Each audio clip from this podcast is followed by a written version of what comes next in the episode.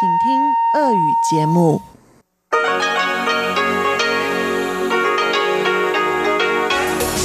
эфире Международное радио Тайваня. Здравствуйте, дорогие радиослушатели! В эфире Международное радио Тайваня и вас из тайбэйской студии приветствует ведущая Анна Бабкова.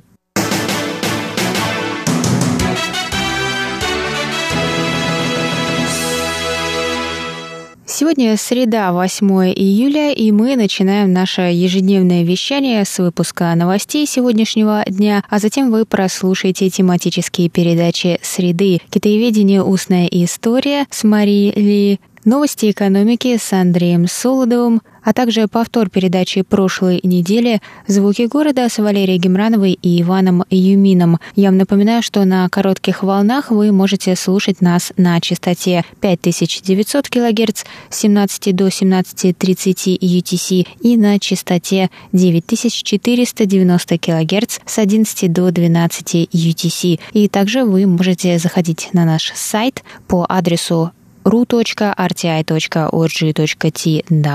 и там в любое время читать последние новости с Тайваня и слушать ваши любимые передачи. И также поддерживайте нас, подписывайтесь на нас через подкасты и слушайте нас с ваших смартфонов. Инструкция о том, как это сделать, есть на нашем сайте и в социальных сетях. А если у вас есть какие-то вопросы по этому поводу, то можете смело обращаться к нам на электронную почту russ.sobaka.rti.org.tw. Ну а теперь давайте к новостям.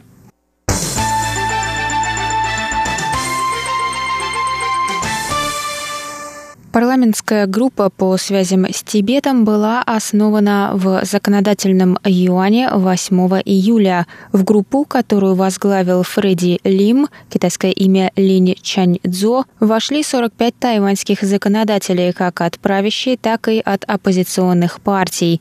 Лим заявил, что Тайвань будет отстаивать свободу, демократию и права человека перед лицом китайского политического давления. Он сказал, что группа будет сотрудничать с парламентскими группами в других странах с целью поддержки демократии и прав человека в Тибете. Представитель Тибета на Тайване Дава Церин сказал, что новый закон о национальной безопасности для Гонконга сравним с мирным соглашением, которое Китай заключил с Тибетом. Они оба показывают, что Китай не держит своих обещаний.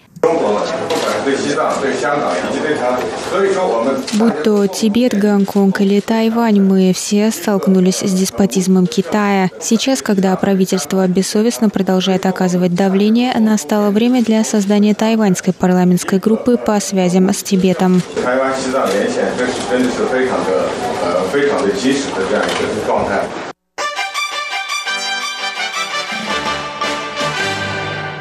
Ежегодный тайбэйско-шанхайский форум двух городов в этот раз пройдет в формате видеоконференции, рассказал 7 июля мэр Тайбэя Квэнджи. Форум двух городов проводился ежегодно на протяжении 10 лет, и нет причины отменять его в этом году, сказал К.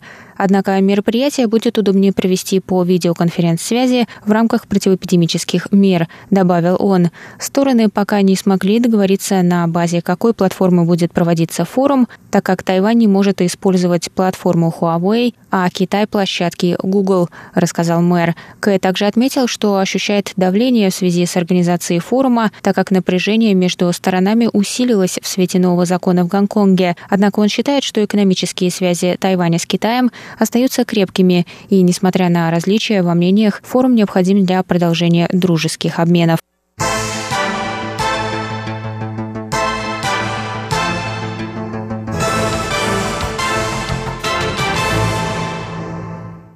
Центральный противоэпидемический командный пункт сообщил 8 июля об отсутствии новых случаев заражения коронавирусной инфекцией на Тайване за последнюю неделю. Количество случаев с начала пандемии остается прежним – 449. 358 заболевших привезли болезнь из других стран, местных случаев 55. Число зараженных на корабле Паньши – 36. 7 человек умерли, 438 пациентов выздоровели и были выписаны из больницы. Местные случаи не были зафиксированы более двух месяцев. В ведомстве также сообщили, что некоторые ограничительные меры по проведению тестирования были ослаблены, и теперь желающие могут сдать анализы на коронавирус за свой счет.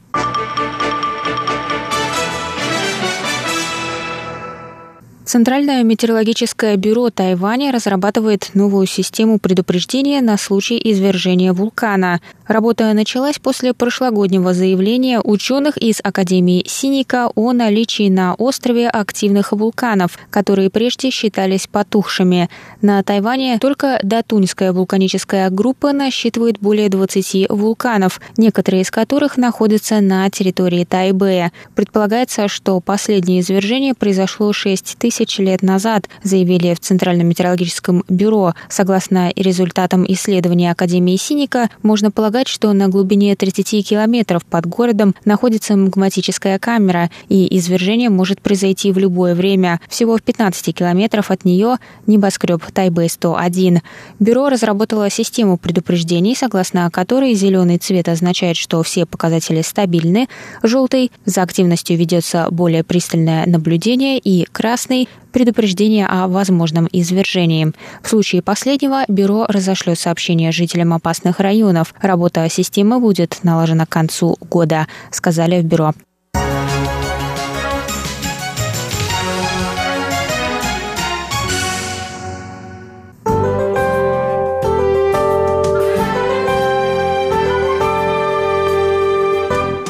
А сейчас прогноз погоды.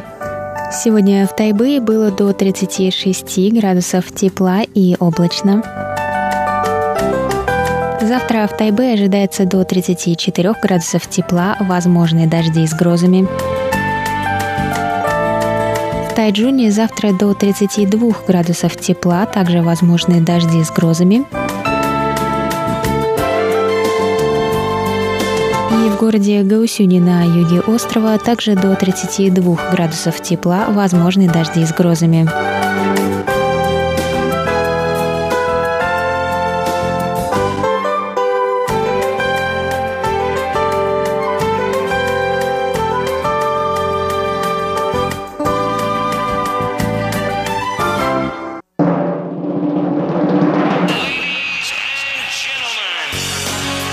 В эфире Международное радио Тайваня.